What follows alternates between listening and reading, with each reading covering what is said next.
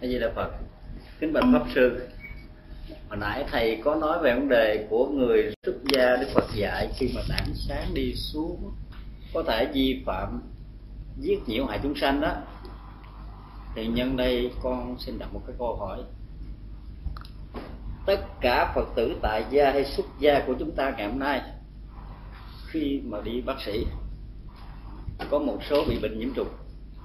Chúng ta biết rõ nó là vi trùng và nếu như vậy thì tại gia và chúng ta có nên dùng thuốc trụ sinh hay không? Câu hỏi vừa nêu là một câu hỏi liên hệ đến à, sự ứng dụng các nguyên tắc đạo đức của Phật dạy và sự phát à, phát kiến của nền à, y học hiện đại để bảo vệ sự sống của con người dĩ nhiên là chúng ta phải đặt ra một à, sự tương nhượng về tính giá trị. Hay một cái khác là lòng từ bi của con người đó, nó có thể có những giới hạn nhất định của nó chúng ta vẫn biết là trong bất kỳ một loại thuốc trụ sinh nào cũng chứa đựng trong đó những quả bom rất to, sức công phá rất mạnh. Và chức năng chính yếu của nó được cài đặt vào trong cơ thể là để giết các loại vi trùng để bảo vệ mạng sống của mình. Chuyện đó là chuyện diễn ra hàng ngày, thậm chí khi không có đặt những cái viên thuốc trụ sinh, chúng ta vẫn giết chúng thông qua hơi thở, thông qua sự ăn uống, thông qua việc nấu nước sôi, châm trà, dầu được gọi là thiền trà đi nữa, thì mạng sống của các loài vi trùng vẫn bị chết hàng ngày, hàng giờ. Dĩ nhiên, tất cả những điều đó đó, nó được diễn ra một cách là vô ý thức của con người chúng ta không hề cố ý giết chúng vì à, sự tiêu khiển như là thưởng thức. Chúng ta cũng phải giết chúng vì à, chúng ta ghét chúng, căm phẫn chúng, thù hận chúng. Nhưng mà vì chúng ta thấy được rằng là giá trị mạng sống của con người đó, nếu biết cách đầu tư, có thể đem lại lệ lạc cho rất nhiều người, cho rất nhiều chúng sanh khác. Cho nên trong hành vi của việc uống thuốc đó đó, nếu hành giả mang một tâm niệm của lòng từ bi chấp nhận nghiệp sát sanh về phía bản thân mình đối với các loài vi trùng vô tội. Và phát nguyện rất lớn rằng là có sức khỏe này để tôi làm những việc lớn hơn, quan trọng hơn. Thì trong hành vi uống thuốc đó đó, tội cũng có, phước cũng có, nhưng tội rất ít. Vì chúng ta giết một cách là bất đắc dĩ. Trong khi đó phước chúng ta có là vì chúng ta đang có sự phát nguyện phát nguyện để làm lệ lạc quần sinh chứ không phải làm là lệ lạc của bản thân. Dĩ nhiên không có sức khỏe bản thân thì không có lệ lạc quần sinh nào có thể được thiết lập. Do đó trong sự tương đối của lòng từ bi chúng ta có thể tạo ra được giá trị lớn nhất về phương diện đạo đức và nhân quả. Dĩ nhiên là phải có sự lựa chọn. Nhà phật không dạy chúng ta về chủ nghĩa tuyệt đối. Nói theo tinh thần học thuyết duyên khởi của nhà phật á, cái tuyệt đối lớn nhất trong cuộc đời nếu có là sự tương đối mà thôi nhà phật đã không chấp nhận những quan điểm của đạo kỳ na ở chỗ là tuyệt đối hóa lòng từ bi và sự không sát hại chúng sinh. Đến độ đó, các hành giả của tôn giáo này không dám mặc quần áo. Họ đã dùng một khái niệm, một ngôn từ rất là lịch thiệp, đó là mặc áo không khí. Tức là cha mẹ sinh ra như thế nào thì để quy như thế đó. Bởi vì sự mặc quần áo đó tạo ra rất nhiều lớp vi trùng ở trong áo và mỗi lần đi giặt vậy là vô số các loại vi trùng sẽ bị giết chết. Chính vì thế mà những người hành giả theo kỳ đại giáo qua năm xuất sáng cũng không hề tâm mỗi cái kỳ cái tọ cái cọ trên cơ thể tạo ra cái chết của các loài chúng sinh. Sự cực đoan đó, đó đã không được đức phật ờ, tán dương. Vì sự cực đoan này đã làm ảnh hưởng sức khỏe đối với phần lớn các hành giả. Dĩ nhiên có một số hành giả quen thực tập có cấu trúc cơ thể vật lý đặc biệt có thể vượt qua cơn lạnh gần không độ ở miền Bắc Ấn Độ. Và cái cơn nóng trên 42 độ C hàng năm. Nhưng phần lớn thì không thích hợp được. Chính vì thế mà tôn giáo này, mặc dầu có nhiều nỗ lực về hạnh từ bi, giáo dục cho quần chúng thương tưởng và bảo hộ các chúng sinh thông qua sự phát nguyện, nhưng nó không trở thành một tôn giáo đại diện cho tấm lòng từ bi như là đạo phật đã có. Do đó, đề cập đến cái sự tuyệt đối nhất thì không bao giờ có và muốn có được sự tương đối trong cái tuyệt đối nhất. Thì nhà Phật dạy là trong mọi hành động thương tổn chúng sanh một cách vô ý thức, chúng ta phải nạp vào năng lượng của lòng từ bi để chuyển hóa.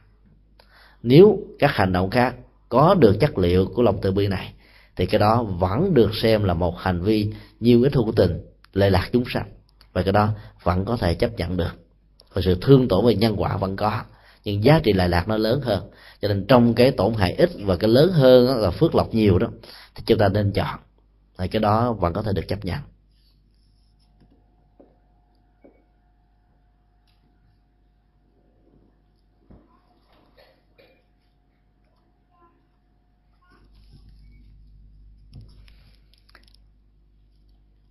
Có ai cần à, thắc mắc trao đổi thì xin quý vị mạnh dạng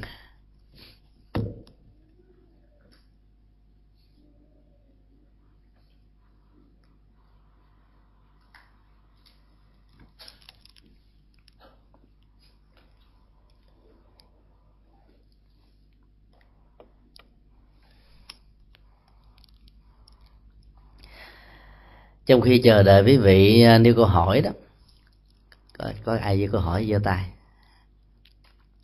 Thì chúng tôi xin kể một câu chuyện nói về sự khác nhau giữa à, ơ mơ ước và sự à, phát nguyện. Câu chuyện đó liên hệ đến cuộc đời của hoàng tử Nang Đà. Anh em bà con với Như Lai Thế Tôn. Cái ngày ông lên xe hoa với một người tình rất đẹp làm sao xuyến coi lòng ông? Nỗi hạnh phúc lớn nhất là được kết hôn với người ông thương. Như là thế tôn đạt có mặt trong lễ cưới ngày hôm đó. Như là thế tôn đã cầm chiếc bát khắc thực của ngài đặt lên bàn tay của thái tử nang đà.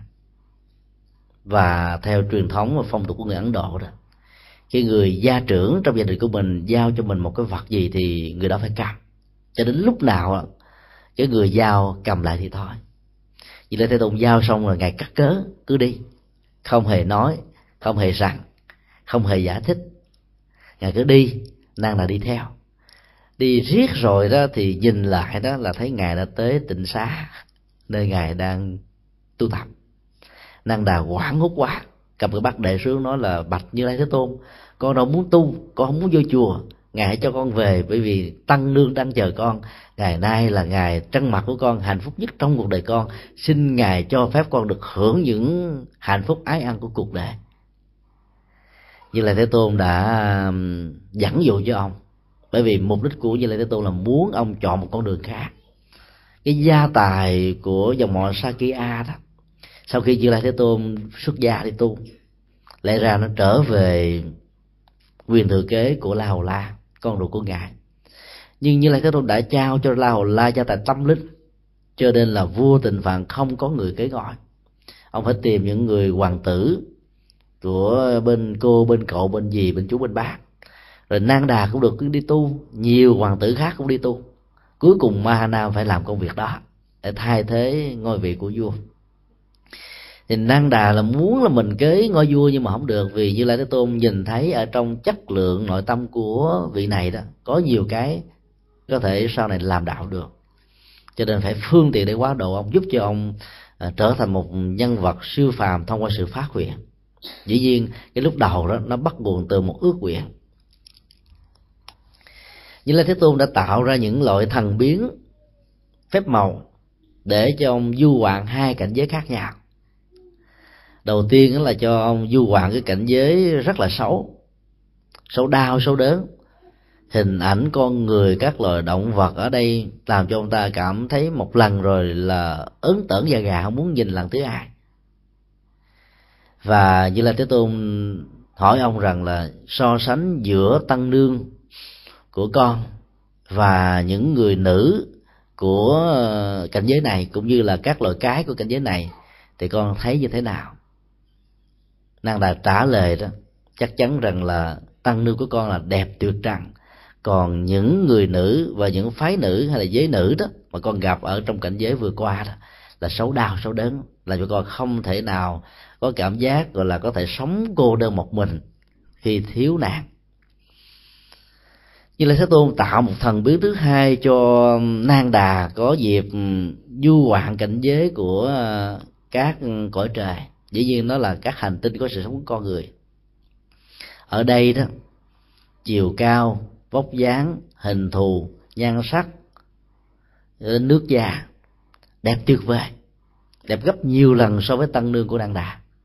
Ông ta mê mẩn các sắc đẹp đó và ông ta nói là, xin như lai thế tôn hãy cho con ở lại đây, cho con lập gia đình tại đây. Con không còn muốn trở về dương gian để ờ, ở với tăng nữ của con nữa. Bởi vì tăng nữ của con so với những tiên nữ này đó không bằng một phần nào cả.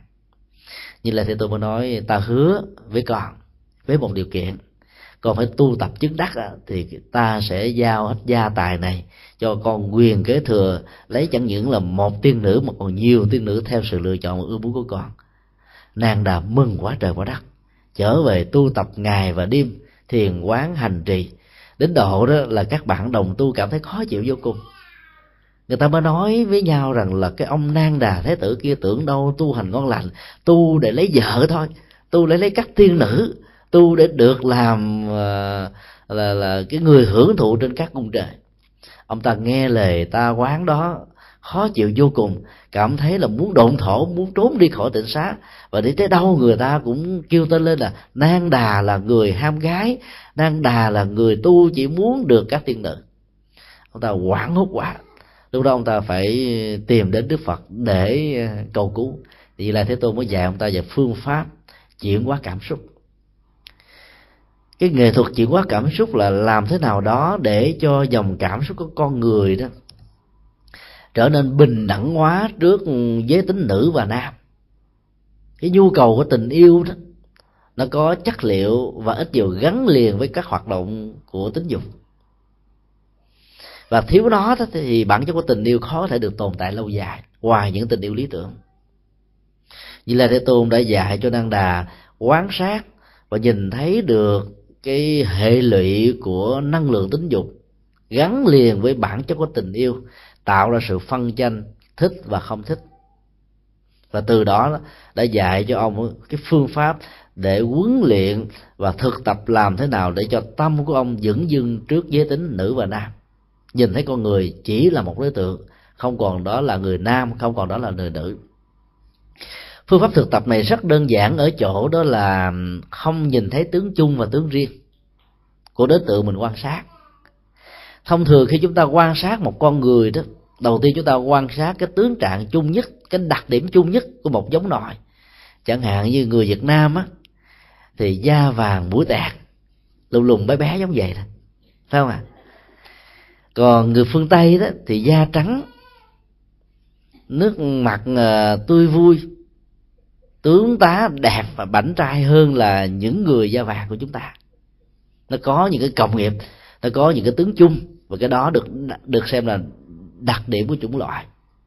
Cái mà con người dẫn tới hấp dẫn tính dục và hấp dẫn tình yêu nó không nằm ở trên tướng chung nó nhiều.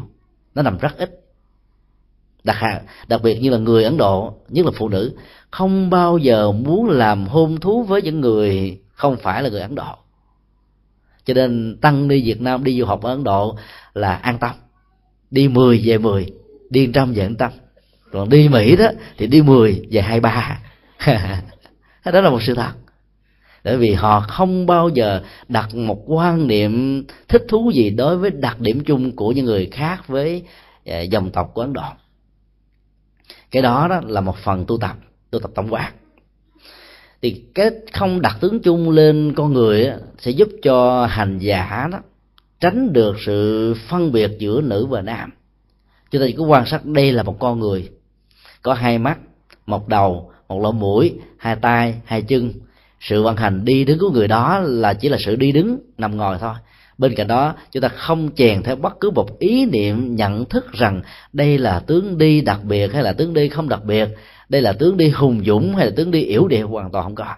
Cái đặc điểm chung đó, nó chấm dứt tại đây. Cái thứ hai nữa là hành giả cần phải quán chiếu, tu tập vào cái tướng riêng.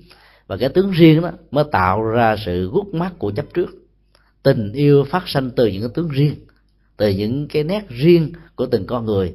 Chẳng hạn như là chiếc răng khểnh của phụ nữ việt nam, hay là chiếc má đồng tiền nũng nịu, hay là sống mũi dọc dừa, cặp mắt bồ câu tiếng nói uh, ngọt ngào tướng đi tha thước mái tóc thề chảy dài trên đôi vai vân vân.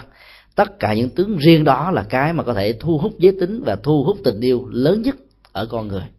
Như là thế tôn dạy là khi mà hành giả tiếp xúc với những người khác phái đó không để cho tâm thể hiện qua các giác quan của con mắt của lỗ tai của lỗ mũi của cái miệng của sự xúc chạm và ý niệm hóa thiết lập lên để hình dung ra những cái mà mình thích hay là không thích. Thì lúc đó hành giả sẽ vượt qua được cái thói quen của tình yêu, thói quen của tính dục, thói quen của dẫn đến hôn nhân giữa hai bên. Và nhờ thực tập phương pháp như vậy năng đà đã trở thành một người chứng đắc. Trước khi ông ta chứng đắc đó, và nỗi khổ đau cùng cực của ông ta là bị mang tiếng là đi tu chỉ vì cưới những thiên nữ đó đã làm cho ông ta, đầu tiên nó phải đến đức phật để mong ngài dạy cho phương pháp. Sau khi thực tập phương pháp rồi thì ông phát nguyện rất lớn là tôi tu tập chỉ vì một mục đích duy nhất là giác ngộ vô thượng bồ đề. Không phải để làm vua, không phải là để kế ngôi vua, cũng không phải là để hưởng thụ các lạc thú của ờ, thiên cung, hay là lạc thú ở bất cứ một cảnh giới nào, mà chỉ để làm phật, chỉ để giác ngộ thôi ông ta đã nêu quyết tâm đó, mặc dầu không ai tin quyết tâm này. Bởi vì khi trở về, ông ta đã tuyên bố rằng tôi tu tập để tôi được sanh về cõi trời. Cái điều đó đã làm cho ông ta có một thái độ dưỡng dưng trước những lời khen và tiếng chê, trước những điều thị và phi, trước những cái bất như ý. Và nhờ đó, trạng thái tỉnh tại đã được thiết lập và ông ta đã thực tập và tu thành công. Cho nên sự phát nguyện là một trong những năng lực rất quan trọng để đẩy con người về phía trước, đặt con người đúng vào trong quỹ đạo cần thiết. Và sự đi trên quỹ đạo cần thiết đó để giúp cho con người đạt được những giá trị cần đạt trong cuộc đời. Cho nên là các hành giả phật tử cần phải phát nguyện nhiều, bỏ cầu nguyện đi.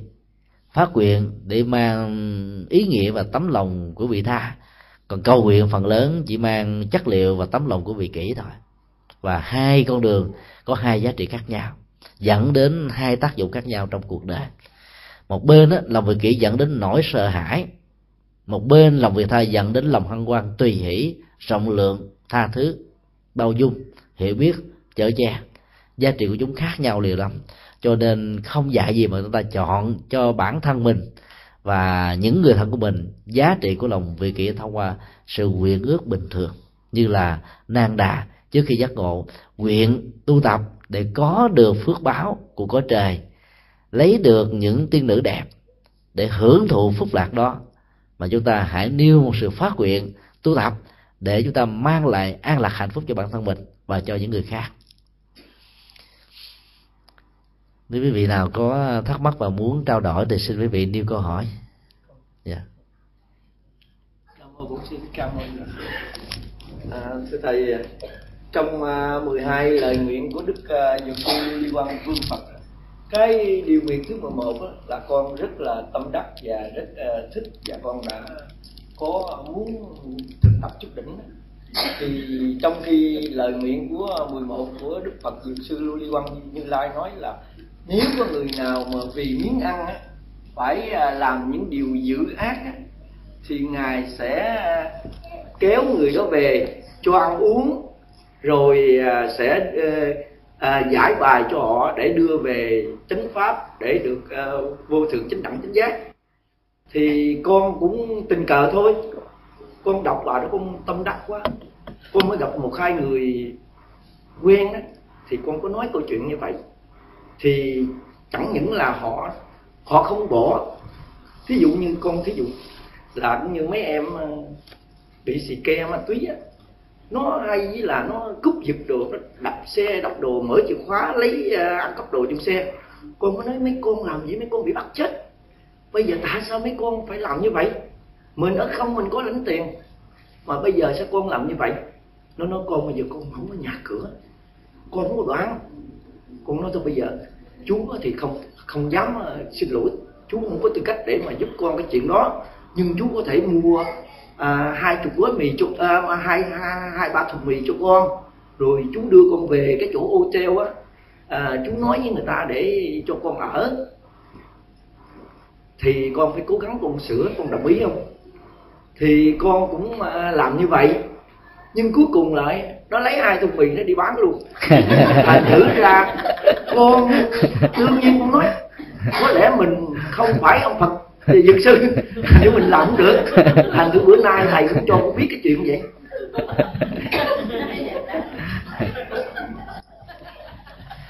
Cái câu chuyện ờ, được một vị pháp phụ chúng ta chia sẻ đó nó phản ánh đến ờ, thói quen ứng xử của con người dưới ờ, tác động và sự chi phối của lòng tham. Thói quen á, được quan niệm như là một chất keo để dính chúng ta vào những gì mà chúng ta không thể là vùng vẫy nổi chúng tôi thường à, định nghĩa thói quen á, ban đầu nó như là một cái mạng nhện.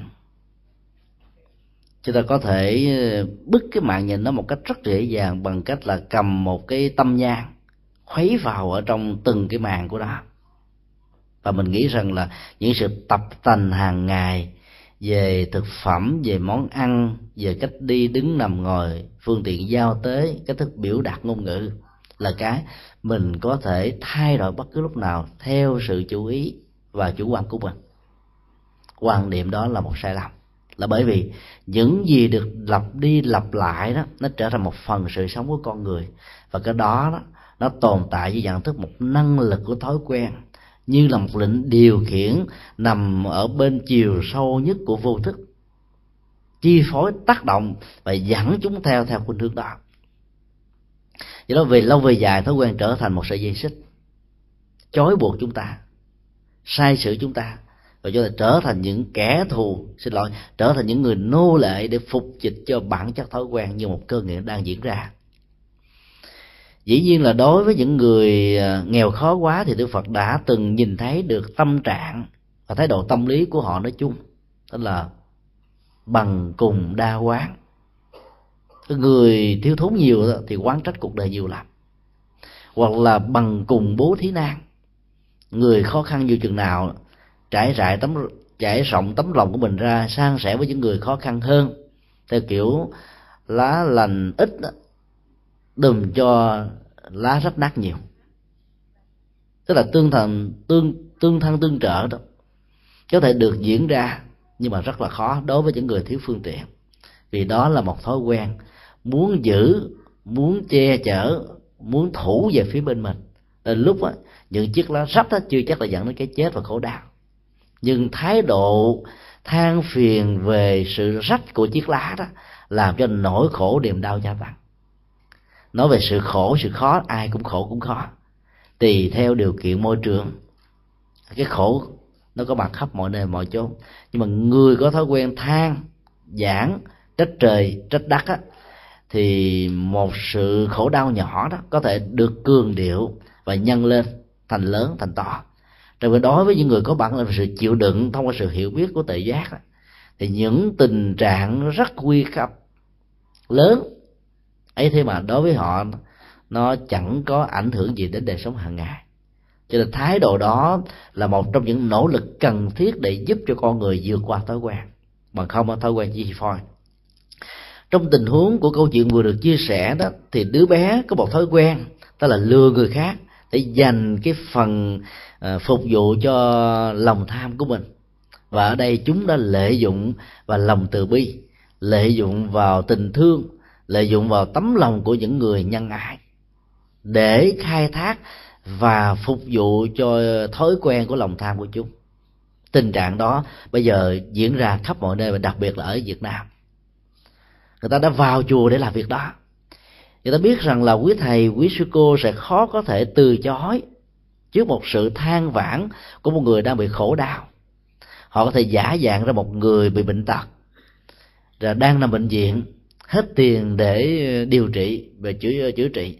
Do đó, đứng trước cái bệnh có thể dẫn tới cái chết, ai không thương xót, ai không chia sẻ. Nhưng nếu chúng ta đặt cái um, cái lòng từ bi đó dưới sự dẫn đạo của tự giác, thì chúng ta sẽ có thể loại trừ được nhiều khả năng lợi dụng chung nhiều người đã đến chúng tôi và yêu cầu chúng tôi giúp. Chúng tôi nói là chúng tôi sẵn sàng giúp và chẳng những thế, còn mời người khác giúp đỡ thêm nữa. Với điều kiện, hãy chứng minh cho chúng tôi biết được rằng đây là một bệnh nhân thật sự. Nhưng vào bệnh viện phải có thẻ bệnh nhân, phải có sổ khám sức khỏe, phải có số phòng, phải có tên bác sĩ. To thuốc phải có bác sĩ ký vào. Mà nếu như người bệnh nhân đó không thể chứng minh bất cứ một điều gì để cho thấy rằng họ là một người bệnh thật sự thì không có lý do gì để chúng ta tạo điều kiện cho người đó làm một việc sai lớn hơn, lợi dụng vào lòng từ bi của người khác. Chỉ bằng một cái cái cái công thức gọi là thử nghiệm nho nhỏ thôi, chúng ta sẽ biết được ai là người lâm vào cảnh cảnh trạng khổ đau thật và ai là người lợi dụng. Và từ đó chúng ta sẽ loại trừ được. Còn đối với những người mà quá nhẹ dạ cứ hay nghe ai khen hoặc là ai than chút xíu là chúng ta dễ mũi lòng thì cơ hội của việc làm từ thiện nó sẽ khó có thể được thiết lập. Do đó, trong thời gian 3 năm qua, chúng tôi thường làm bằng cách là mình khoanh dung làm từ thiện có khoanh dung chỉ, dĩ nhiên là nếu nhìn từ góc độ ban đầu của nó, chúng ta có thể nói rằng đây là một công tác từ thiện có phân biệt, có đối xử một cách là không công bằng. Nhưng trên thực tế nếu chúng ta muốn làm có hiệu quả, chúng ta phải khoanh dùng đối tượng từ thiện chúng tôi thường tập trung vào các cái trung tâm cải tạo các cái trung tâm bảo trợ xã hội. Những nơi đó là những người bất hạnh được tập trung về. Nỗi khổ niềm đau của họ gia tăng nhiều lắm. Tập trung vào trong mỗi một trung tâm như vậy cả một năm trời. Cứ mỗi tháng là đoàn từ từ sẽ lên. Và những việc chia sẻ pháp thoại rồi các cái um, chương trình ca nhạc của các ca sĩ tên tuổi thì ờ, họ còn được nhận một phần quà. Rất là có ý nghĩa chúng ta phải chăm sóc cho họ không chỉ chén cơm manh áo trong suốt một năm, cứ mỗi tháng một lần, mà chúng ta còn chăm sóc luôn cả phần tinh thần. Chúng tôi thường đem kinh sách lên để ấn tống, rồi chọn những bài kinh rất đơn giản, nhẹ nhàng cho họ, tạo ra một thư viện về chuyện cổ phật giáo, chuyện nhân quả, đạo đức và những chuyện lánh ác làm là nói chung, để cho họ có thể chia sẻ, trao đổi, học hỏi trong nhau trong một thời gian và sau một năm như vậy thì mới bắt đầu đi qua trung tâm khác. Như vậy là chúng ta có thể phục vụ đối tượng rất ít. Nhưng mà sau sự phục vụ nào rồi đó, thì giá trị của sự phục vụ đó sẽ có mặt lâu dài. Họ chẳng những là có được phần cơm ăn áo mặc, mà họ còn có được cái tinh thần tương thân tương trợ lẫn nhau. Qua sự báo cáo của ờ, ban cai quản đó, thì sau một năm nghe thuyết pháp, bởi nhiều pháp sư khác nhau, thiền cũng có, tịnh độ cũng có niệm phật cũng có trì chú cũng có. Thì tình trạng đại bằng xanh, đại bằng đỏ ở trại tăng hiệp đã hết. Và các trại viên tại trại này đó, họ niệm phật còn hay hơn là phật tử chúng ta nữa. Họ niệm phật rất có chiều sâu bị trong nỗi khổ niềm đau đó. Người ta niệm một cách thống thiết, chí thành lắm. Còn đến lúc mình hạnh phúc quá, mình mình quên đi. Mình mình niệm qua lo thôi. Còn những người khổ đau thật sự, họ sẽ niệm rất hoành tráng và ở đó đó chúng ta thấy là chỉ có một ngàn người hơn mà có đến một cái nghĩa trang gần hai trăm cái mộ có nghĩa là rất nhiều người sống tại đây và chết tại đây. Chúng tôi đã giúp cho họ thành lập các ban hộ niệm. Họ biết niệm phật. Khi một người bệnh nào đó gần qua đời và hấp hối, thì ban hộ niệm này sẽ làm thế công việc hộ niệm của quý thầy. Bởi vì trong một cái trại tập trung, làm sao để thỉnh quý thầy với cô vô trong những tình trạng khẩn cấp? Cho nên họ được huấn luyện, họ có sâu chuỗi, mỗi người một sâu chuỗi trên tay và đồng niệm phật để giúp cho người trại viên của mình có được trạng thái và cảnh giới an lành trước khi nhắm mắt lìa đời. Và họ làm thành công. Sau một năm thì chúng tôi tổ chức lễ quy tập thể. Gần một ngàn người đã quy. Trong số đó có rất nhiều người có nguồn gốc từ thi chúa giáo. Cho nên khi chúng ta khoanh dùng một đối tượng để làm từ thiện chúng ta sẽ nắm chắc được cái phần lời quyền ước thứ 11 của Đức Phật Dược Sư. Đó là bản chất của sự từ thiện không nằm ở sự chu cấp cơm ăn áo mặc. Bởi vì ngay cả người thế gian còn nói với chúng ta một điều, đó là cứu ngặt chứ không cứu nghèo. Tức là cứu những người trong tình trạng nếu thiếu sự chăm sóc và lo lắng của chúng ta, họ sẽ chết. Còn nghèo khổ ở đâu cũng có. Do đó phật giáo chúng ta cũng làm theo một cách thức qua sự phát nguyện của đức phật dược sư đó là cơm, ăn, áo mặc chỉ là một nhịp cầu. Thông qua nhịp cầu này đó, người tiếp nhận phần quà sẽ không có cảm giác rằng mình là gánh nặng của xã hội. Ở đó chỉ có sự cảm thông, có lòng từ bi, có sự chia sẻ, có sự cứu giúp và chỉ có tình thân giữa con người với con người với nhau. Trong đó, mọi sự phân chia tôn giáo màu sắc, nam, nữ, lớn, nhỏ, rồi tiền án, tiền sự, bối cảnh xã hội cũng như là hoàn cảnh gia đình dẫn đến những nỗi khổ niềm đau của họ bị tan biến hoàn toàn. Thì lúc đó đó, cái lòng cảm nhận với sự biết ơn đó của người tiếp nhận sẽ rất là lớn. Lúc đó chúng ta trao thêm cho họ những chất liệu của tâm linh phật giáo, thì họ sẽ nhận với tất cả lòng biết ơn và tôn kính. Thì chỉ khi nào họ tiếp nhận được chánh pháp của đức phật như là một món ăn tinh thần, thì trong nỗi khổ niềm đau họ có thể tự vượt qua được. Cái mục đích của việc làm từ thiện là nằm ở vế thứ hai này. Còn vế thứ nhất chỉ là một phương tiện, một công cụ. Biết sử dụng thì thành công, không biết sử dụng thì có thể bị lạm dụng. Dẫn đến tình trạng người ta lừa mình, và từ sự lừa đó nếu không khéo, lòng từ bi bị tổn thất. Từ đó về sau, mỗi khi gặp cái người nào có hình dáng tương tự là ná như cái cậu bé vừa lấy luôn cả những gói mì gói của mình mình sẽ tưởng thành không bao giờ muốn phát tâm lần thứ hai nữa. Cho nên phải hết sức là khéo léo để cho lòng từ bi khỏi bị thương tổn.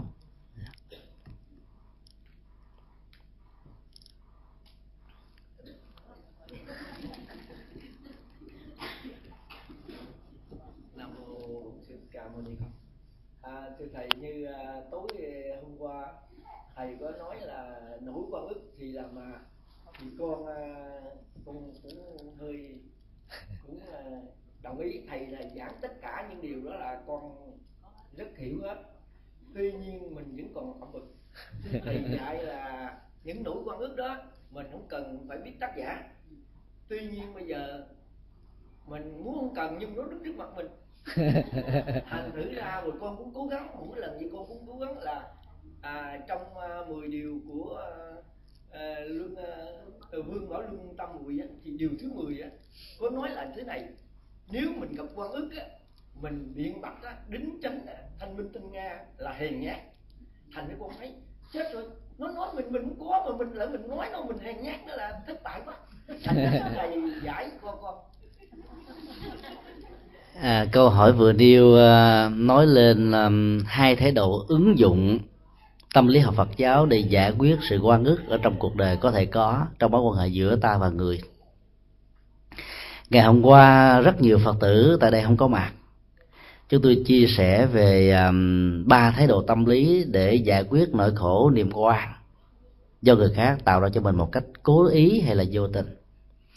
Thái độ thứ nhất là chúng tôi đề nghị chúng ta thực tập phương pháp quán không tác giả. Gọi là quán á như chúng tôi vừa nói nó phải có một đối tượng vật lý. Thì từ cơ sở của đối tượng vật lý này chúng ta mới hình dung ra một nội dung tinh thần tâm linh vượt lên trên lên giá trị vật lý vẫn còn có nghĩa là trong sự quán không tác giả chúng ta đã thừa nhận rằng là có tác giả. Chúng ta mới quán để trở thành không. Để chúng ta không có dây hận thù trả đũa quần uh, quán hận trách móc hơn thua đổ lỗi trách cứ vân vân đối với người đã tạo ra mình. Và khi chúng ta quán như vậy đó, chúng ta sẽ hình dung ra một thái độ của lòng từ bi lớn lắm một sự hiểu sâu sắc tại sao người đó lại có những thái độ và cố tình gây quan giới họa cho mình, lại tạo ra những điều không như ý cho bản thân mình. Mình hiểu hết, mình biết hết, do vì hiểu và biết cho nên mình tha thứ và mình bỏ qua chứ mình không có trách cứ lòng trách cứ đó, nó tạo ra những sự rắc rối. Còn hiểu biết để cảm thông đó là một trong những cách thức chúng ta mở cái gốc quan khi quán trái về phía của người tiếp nhận nỗi khổ niềm đau. Và từ đó nỗi khổ đau này sẽ không có cơ hội tạo ra dây mưa rễ má về sau này. Dĩ nhiên khi cái người à, được chúng ta ứng xử một cách cao thượng như vậy đó cũng có thể có hai phản ứng xảy ra. Nếu họ là người có lương tri là lương tâm sẽ làm cho họ dày vò, khó chịu, rai rứt và từ đó vĩnh viễn về sau họ sẽ không tái phạm lần thứ hai. Cho nên cái ngôn ngữ của sự tha thứ đó, nó có giá trị bằng hàng trăm ngàn lần của đau búa trả thù. Phản ứng thứ hai có thể diễn ra một cách tệ hại hơn là người ta ỷ vào sự tha thứ, hỷ xả bao nhiêu của mình để người ta làm những việc xấu hơn. Dĩ nhiên là đứng trước tình trạng đó đó và cứ tiếp tục giữ trạng thái của lòng vị tha cao cả, thì chắc chắn rằng là trong sự giao thoa giữa hai năng lực tâm lý, một cái là của hận thù, lệ dụng vào lòng từ bi, còn một cái là của lòng từ bi đặt trên nền tảng của sự hiểu biết và tha thứ. Chắc chắn là phần thắng sẽ thuộc về phần thứ hai, tức là của lòng từ bi và tha thứ. Như là thế tôn đã từng có những sự hỷ lạc từ những cái cuộc ách nạn diễn ra với ngài một cách có ý do đó là chúng ta quán không tác giả là để không tạo ra hận thù về phía bản thân mình. Tâm lý thứ hai đó là chúng ta phải quán rằng là không có thọ giả. Dòng cảm xúc của nỗi khổ niềm đau đó nếu chúng ta thừa nhận nó là mình là một nạn nhân thì nỗi khổ niềm đau sẽ còn hoài. Theo cái thức này đó chúng ta phải giải tỏa những thái độ ức chế. Đôi lúc nó, nó gắn liền với trạng thái hận thù tạo ra một cái nhìn rất là mặc cảm và tự ti chúng tôi thử đem ra một sự so sánh nhỏ. Vào năm 1999 khi đất nước Tây Tạng tổ chức 40 năm kỷ niệm mất nước do sự chiếm đóng của Trung Cộng, thì Đức Đạt Lai Lạt Ma đã vận động quần chúng Tây Tạng của mình là hãy kỷ niệm 40 năm đại chuyển pháp luôn cái quan điểm và sự thay đổi cái tầm nhìn thôi để tạo ra cho tất cả những người Tây Tạng bị mất nước dưới sự xâm lăng của Trung Cộng rằng chúng tôi không phải là nạn nhân của nỗi khổ niềm đau của 40 năm về trước, mà chúng tôi thầm cảm ơn người Trung Hoa vì nhờ có sự xâm lăng đó mà đạo Phật Tây Tạng đã có mặt khắp mọi nơi và mọi chốn. Tiếng nói của Phật giáo Tây Tạng đã trở thành sự lựa chọn của rất nhiều người như là một fashion trong thời hiện đại. Lợi và hại, dĩ nhiên nó song toàn với nhau nhưng chắc chắn là cái phần lợi và dưới cái nhìn tích cực của đức đại lạt ma đó, tính cách nạn nhân trong con người của mình đã được giải tỏa. Dĩ nhiên nỗi khổ niềm đau quá khứ ai cũng có. Mất nước là nỗi khổ đau lớn nhất của một người lãnh tụ quốc gia như đức đại lạt ma. Nhưng ngài không bao giờ nhìn ngài như là một nạn nhân. Ngài cũng muốn cho tất cả những người dân tây tạng xóa đi cái ức chế tâm lý mặc cảm rằng họ là nạn nhân và nhờ đó, họ sống một cách an lạc trong hiện tại. Và phương pháp đó được nhà Phật gọi là hiện tại lạc trú. Sống với hiện tại, bỏ quên đi quá khứ, chặt đứt đi gốc rễ của nỗi khổ niềm đau đã qua, thì hiện tại mới có thể trổ qua và hạnh phúc của an lạc. Cái phương pháp thực tập này rất đơn giản mà có hiệu quả vô cùng. Là lúc có người Việt Nam của chúng ta, đi đâu mình cũng vẫn còn thói quen nói là chúng tôi là những người Việt tị nạn tức là mình gán ở trên cơ thể, cấu trúc tâm lý nhận thức của mình là tị nạn, trốn nạn. Có nghĩa là mình đã thừa nhận trong đó. Mình là thọ giả, tức là người đang tiếp nhận nỗi khổ, niềm đau của một chính thể nào đó. Và chúng ta đang đi trốn tránh cái nỗi khổ, niềm đau đó. Chúng ta là một nạn nhân. Dĩ nhiên, về phương diện chính trị, điều đó không có gì là sai. Nhưng về phương diện tu tập và hành trì đó, hành giả phật giáo phải giải tỏa nó bằng phương pháp, gọi là phát nguyện không nhìn thấy có kẻ thù. Khi chúng ta phát nguyện không nhìn thấy có kẻ thù, thì chúng ta cũng đã giải tỏa được ước chế tâm lý rằng mình là người nạn nhân của kẻ thù đó. Phương pháp tâm lý thứ ba đó là chúng ta đừng có quan trọng quá bất cứ cái gì. Đừng bao giờ cường điều quá cảm xúc. Đừng bao giờ nhân bản vô tính những nỗi khổ niềm đau đã qua bằng cách là họ bỏ quên quá khứ. Thì chúng ta sẽ sống bằng cách thoải mái an lạc hiện tại. Đây là triết lý tâm lý của nhà phật. Nó có thể đòi hỏi đến sự hy sinh và buông bỏ của chúng ta nhiều lắm đứng về phương diện chính trị chúng ta khó buông. Nhưng đứng về phương diện tu tập á, không buông là bị thiệt thòi. Bởi vì dòng cảm xúc mặc cảm nỗi khổ niềm đau đó chứa chất nhiều chừng nào trong lòng thì thì bất hạnh nó diễn ra nhiều chừng đó trong đời sống của mình do đó chúng tôi mới đề nghị là khi chúng ta bị một nỗi quan xuất hiện đó, thì có thể ứng dụng một trong ba thái độ tâm lý đó để vượt qua nó. Dĩ nhiên giữa lệ phật và lệ tổ có một sự khác biệt căn bản. Trong lượng bảo dương tam muội đó, thì tổ dạy chúng ta là quan ức không cần biện bạch. Vì biện bạch thể hiện ra mình là một người hèn nhát. Thái độ tâm lý này đó, chỉ có thể được ứng dụng trong một tình huống đặc biệt, đó là mọi lời trình bày về chân lý rằng tôi không phải là tác giả, tôi không phải là người tạo ra nỗi khổ niềm đau, hoàn toàn phản tác dụng và tạo ra cơ hội cho người khác nhận định ngược lại rằng có tịch nên rụt rịch. Có nghĩa là càng nói nhiều thì cái đó là tác giả. Thì lúc đó đó, chúng ta không cần phải biện bạch. Các nhu cầu về thanh minh, thanh nga phải phải dẹp qua một bên nhưng nếu chúng ta áp dụng câu nói đó cho tất cả mọi tình huống còn lại, không khéo chúng ta sẽ tạo ra nỗi quan khiên quán trái trong cuộc đời nhiều hơn. Bởi vì trong cuộc đời của như lai thế tôn, ngài đã từng bị người ta du khống, ngài đã từng người ta bị người ta chụp mũ. Chẳng hạn như các bà la môn đã từng bảo rằng như lai thế tôn là người chủ trương đoạn diệt, là người chủ trương hư vô, là người chủ trương yếm thế ba chủ nghĩa học thuyết này đối với nền tảng văn hóa đạo đức tâm linh của ấn độ là những điều khó có thể chấp nhận được. Như lai thế tôn đã không giữ cái cách thế im lặng vì sợ rằng hèn nhát, ngài không có thái độ đó. Mà ngài nói ra như sự tuyên bố chân lý rằng tôi có chủ trương đoạn diệt, nhưng đoạn diệt của như lai thế tôn chủ trương hoàn toàn khác với chủ nghĩa đoạn diệt của các triết thuyết và tôn giáo lúc bấy giờ. Đó là chủ trương của ngài cho rằng phải đoạn diệt lòng tham, lòng sân, lòng si, đoạn diệt lòng vị kỷ. Ngài cho rằng chỉ riêng như lai thế tôn có chủ trương về hư vô, nhưng hư vô của ngài không phải là không chấp nhận có đề sao. Hư vô của ngài là không phải là không chấp nhận có đạo đức nhân quả kế tiếp sau khi con người đã thực hiện một hành vi nào đó, mà là hư vô hết tất cả những gì đi ngược lại với giá trị lợi ích cho cộng đồng và xã hội như là thế tôn đã phải cắt lên tiếng nói của chân lý. Và dĩ nhiên, ngài đã nói theo đó một điều rất hay, đó là như lai không tranh chấp với đề, chỉ có cuộc đời tranh chấp với như lai. Có nghĩa là chân lý phải tuyên bố, nhưng mục đích của sự tuyên bố này không phải là hơn và thua, thành và bãi mình và người lợi và hại, mà là nói ra để cho người ta biết đường đi nước bước, biết cái thiện để hướng về, biết cái ác để xe lánh, biết cái tốt để tán dương, biết cái tiêu cực á là để chuyển hóa. Do đó phận sự của ngài phải nói những gì sự thật. Do đó là ngài không im lặng, phần lớn trong các cuộc đối thoại, khi người khác áp đặt lên ngài, thì ngài thường dùng một đại từ, đó là, cái này, điều này không có trong chúng tôi.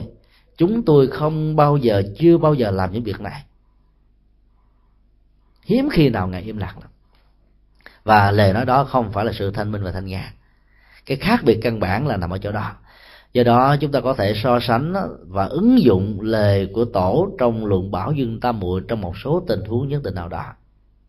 Có những trường hợp cái mâu thuẫn giữa hai bên chỉ cần nói ra có một câu là hết trơn à. Ấy thế mà chúng ta giữ 5 năm trời 10 năm trời 20 năm trời, chúng ta cứ tự, gọi là, an ủi với mình. Ảnh có lỗi anh phải nói trước tôi đâu có lỗi đâu, tôi phải, tôi mặc gì tôi phải nói. Nếu tôi nói là tôi là người sai lầm. Cho nên bên nào cũng để cái bản ngã mình trương sình lên. Cái sĩ diện, lòng tự ái, và nghĩ rằng nói là hèn nhát. Nên cuối cùng á, một lỗi lầm nho nhỏ đã trở thành một khối nội kết rất lớn. Và khối nội kết đó nếu không giải quyết, và đặc biệt trong mối quan hệ vợ chồng, nó sẽ dẫn đến tình ly thân. Rồi sau đó đó, kết quả nó là tình ly dị ly dị không chưa đủ đâu. Nó sẽ còn tạo ra một cái nỗi nội kết rất lớn là thù hằn với nhau. Mỗi lần nhìn thấy mặt người kia là mình ứa gan lên, khó chịu, cao có, bực dọc. Mà nếu kiềm chế cảm xúc không được là quảnh mặt làm lơ. Đường anh anh đi, đường tôi tôi đi. Chuyện tình đôi ta chỉ thế thôi. Nó rất là nhiều tình trạng như vậy. Cho nên chúng tôi thường đề nghị là chúng ta nên theo phật còn luận bảo dư tâm muội, chúng ta ứng dụng trong một vài tình huống nhất định thôi. Chứ đừng ứng dụng cho tất cả mọi tình huống. Hay nói cách khác là ứng dụng lời phật dạy đó, phải hiểu được nguồn gốc của nó. Còn bằng không, có thể phản phản tác dụng. Và cái đó là điều nên tránh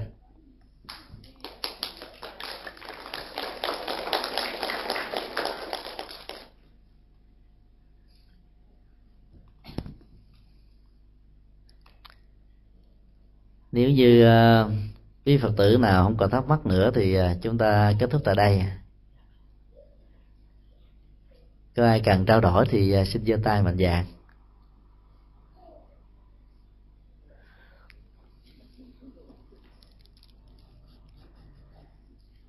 dạ dạ mời chú uh, lý thường nghiệp ha.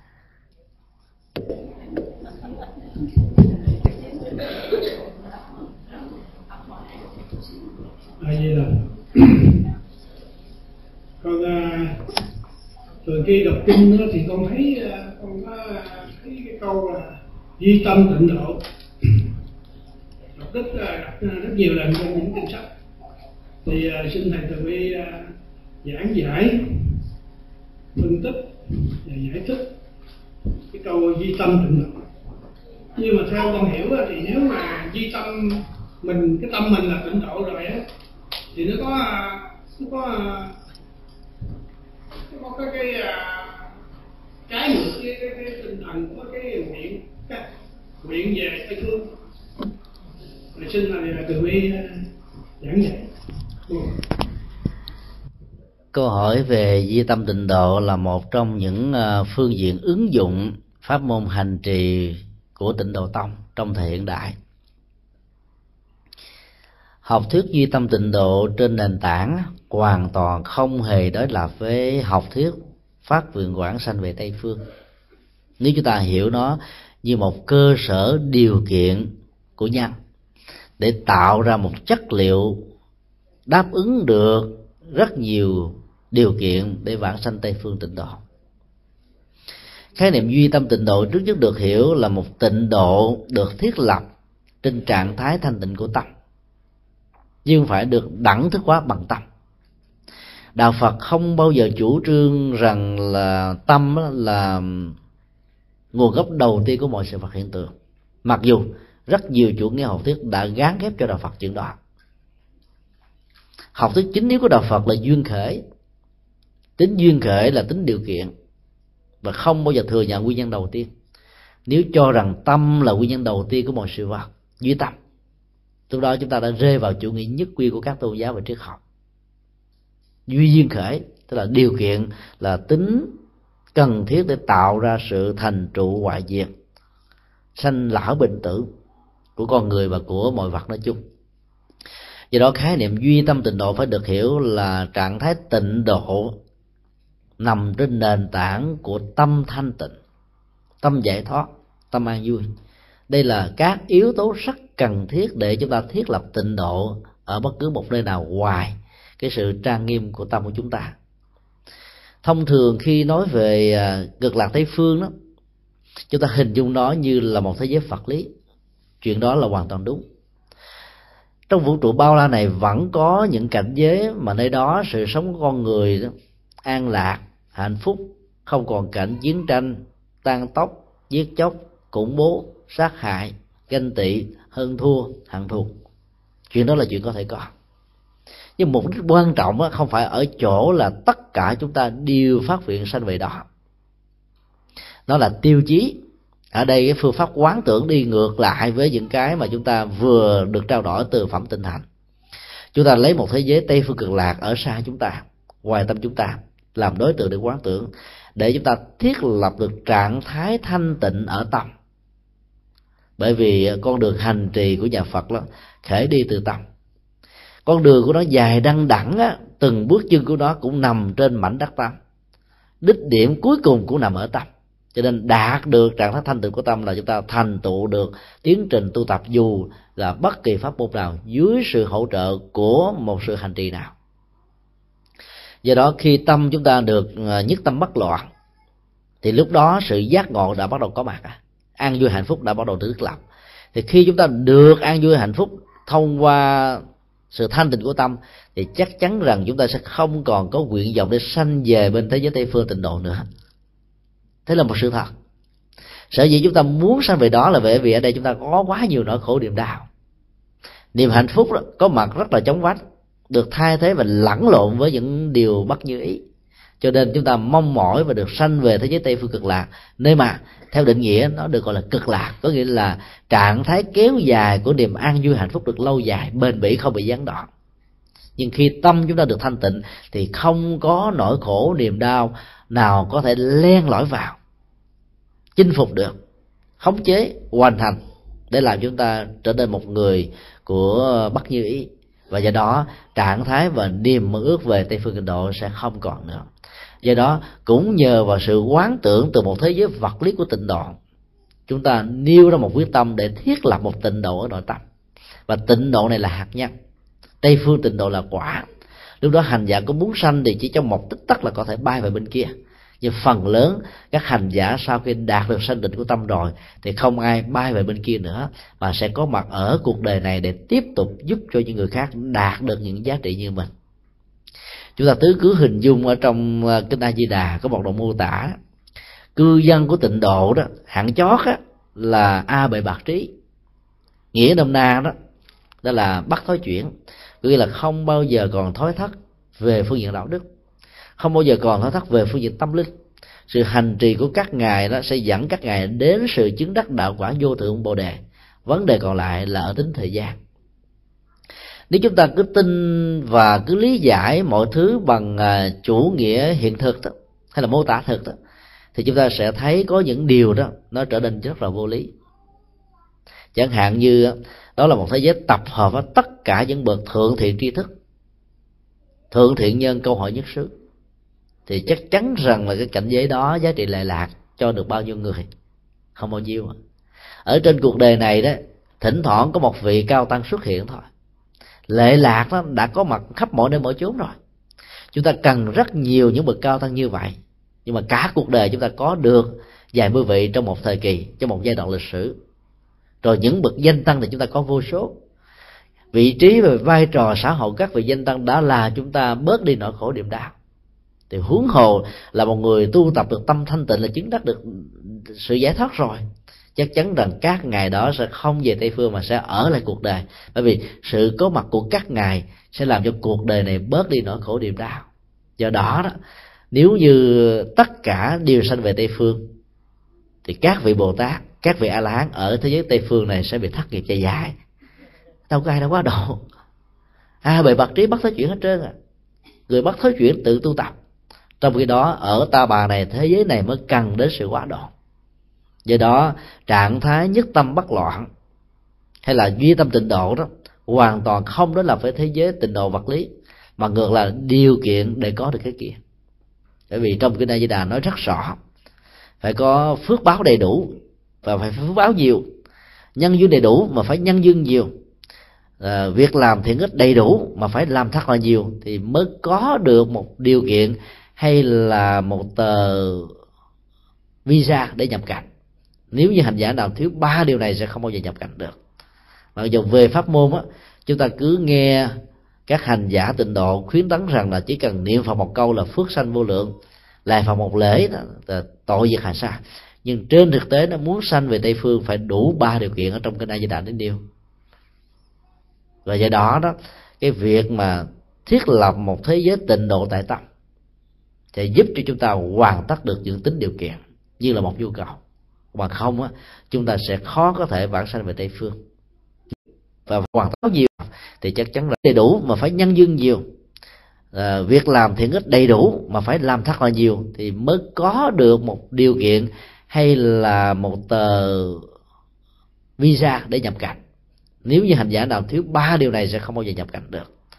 Mặc dù về pháp môn á chúng ta cứ nghe các hành giả tịnh độ khuyến tấn rằng là chỉ cần niệm phật một câu là phước sanh vô lượng lại phật một lễ đó, là tội diệt hành sa nhưng trên thực tế nó muốn sanh về tây phương phải đủ ba điều kiện ở trong cái a di đà đến điều và do đó đó, cái việc mà thiết lập một thế giới tịnh độ tại tâm sẽ giúp cho chúng ta hoàn tất được những tính điều kiện như là một nhu cầu.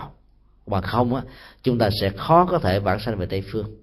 Nhưng khi chúng ta đã hoàn tất được sự tu tập, thì chắc chắn là không ai có nhu cầu để sanh về tây phương nữa, vì ở tây phương sẽ không quá độ được ai và ở ta bà này chúng ta mới làm được vô lượng vô biên công đức. Nói như vậy không có nghĩa là chúng tôi phủ định tây phương cực lạc. Tây phương cực lạc là một điều kiện cần thiết để chúng ta hướng về tu tập. Nó là đối tượng của vế thứ nhất của phương pháp quán niệm. Và nhờ đối tượng và vế thứ nhất này, chúng ta mới tạo ra cái nội dung tâm linh quan trọng thứ hai, đó là tâm thanh tịnh, đó là tâm tịnh độ. Vì tâm tịnh độ sẽ tạo ra gia đình tịnh độ, gia đình tịnh độ sẽ tạo ra thế giới tịnh độ thế giới tịnh độ sẽ tạo ra sự an lạc cho mọi người. Cho nên tất cả mọi phương tiện được chư phật và các vị bồ tát hay là các bậc cao tăng đó, sử dụng thông qua các pháp môn đều rất có lợi cho tất cả chúng ta.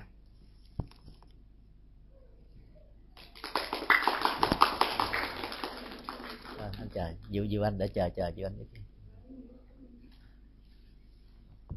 mời uh, diệu anh.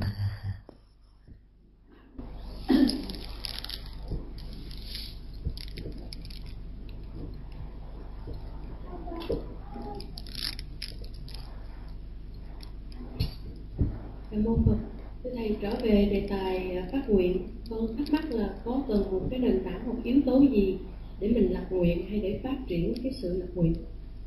Để cảm ơn thầy.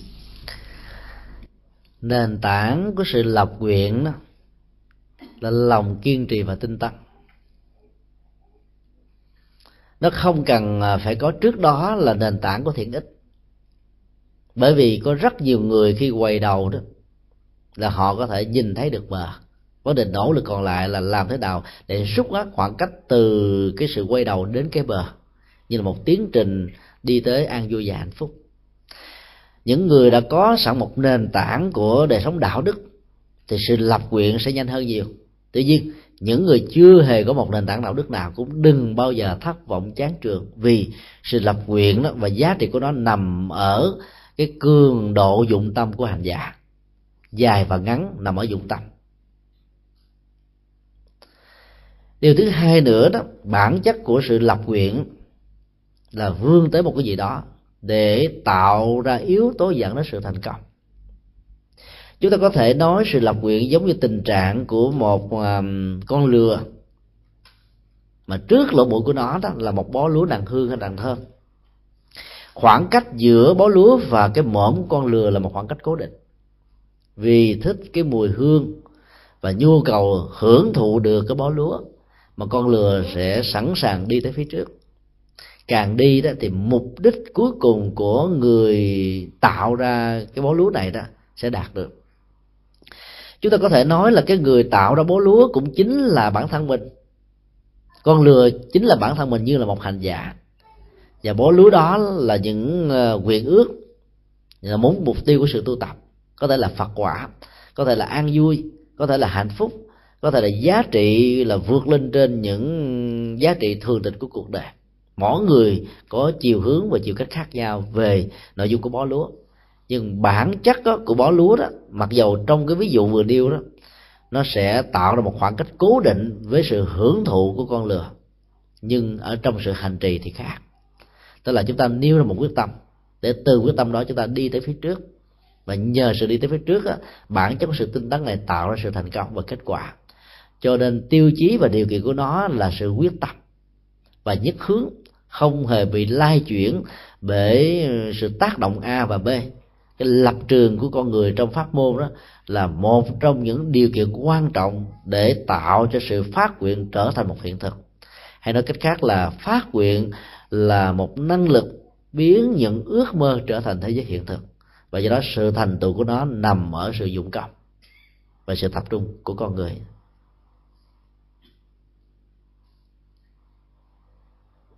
Cũng cần nói thêm rằng là chúng ta đừng có lầm nhận và cho rằng là bản chất của sự phát nguyện là một lòng tham. Và hễ nói tới lòng tham là chúng ta sợ hãi vì nó đi ngược lại với bản chất của đạo đức và hạnh phúc. Không hẳn như vậy trong 37 phẩm trợ đạo của đạo Phật đó, có một yếu tố được gọi là dục như ý túc. Dục là niềm mơ ước. Dục không nhất thiết là xấu. Những mơ ước về đời sống an bình, hạnh phúc không còn chiến tranh. Những mơ ước về một đời sống gia đình mà vợ và chồng hiểu biết, cha mẹ và con cái thương yêu, đùm mập lẫn nhau.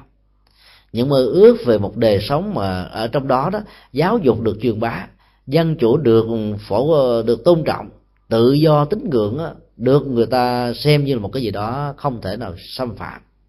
Thì những mơ ước đó là những mơ ước rất cần thiết cho hạnh phúc của con người. Bản chất của những mơ ước xấu mới là kẻ thù của hạnh phúc. Cho nên đức phật vẫn đề cập đến mơ ước. Nhưng mơ ước mơ ước về cái thiện, cái chân, cái mỹ cái tốt, cái đạo đức, cái giá trị và cái an vui. Do đó, ngay cả bản thân của ngài, cho ta nhớ lại cái giai đoạn mà ngài bắt đầu ngồi xuống cội bồ đề 49 ngày ròng rã ngài đã mơ ước điều gì? Cái mơ ước đó đã được thể hiện qua sự phát nguyện. Đó là thà cho thân này thịt nát xương tan nếu như không đạt được sự giác ngộ và giải thoát quyết không bao giờ rời khỏi thân này, thân thân cây này. Nhờ cái chí kiên định và lập trường dứt khoát thông qua sự thấy rất rõ con đường trung đạo mà ngài sẽ hành trì là đúng đắn. Sự kiên quyết đó đã dẫn đến sự thành công. Và cuối cùng ngài đã đạt được kết quả. Cho nên bản chất của sự mơ ước đó, chính là xăng để cho chiếc xe chạy. Chính là động lực để đẩy hành giả về phía trước trong sự tinh tấn để đạt được những giá trị đạo đức. Do đó tu tập chúng ta vẫn cần đến những mơ ước lành. Miễn là bản chất của mơ ước lành đó đừng bao giờ phục vụ cho bản ngã và vị kỷ. Ở đây như là thế tôn đã mong mỏi thành được bậc giác ngộ không phải cho bản thân ngài vì cũng không phải cho gia đình của ngài mà cho tất cả mọi loài chúng sanh. Cho nên yếu tố của sự phát nguyện và đưa người chúng sanh đã có sẵn trước khi ngài thành đạo. Và do đó toàn bộ học thuyết của ngài sau khi thành đạo đó đều đặt trên nền tảng lề lạc quần sanh làm chính. Do đó bản chất của mọi nguyện ước đó, cần thiết nhất đó, với sự hỗ trợ của sự kiên định không thay đổi lập trường. Nếu nó là cái tốt cái thiện.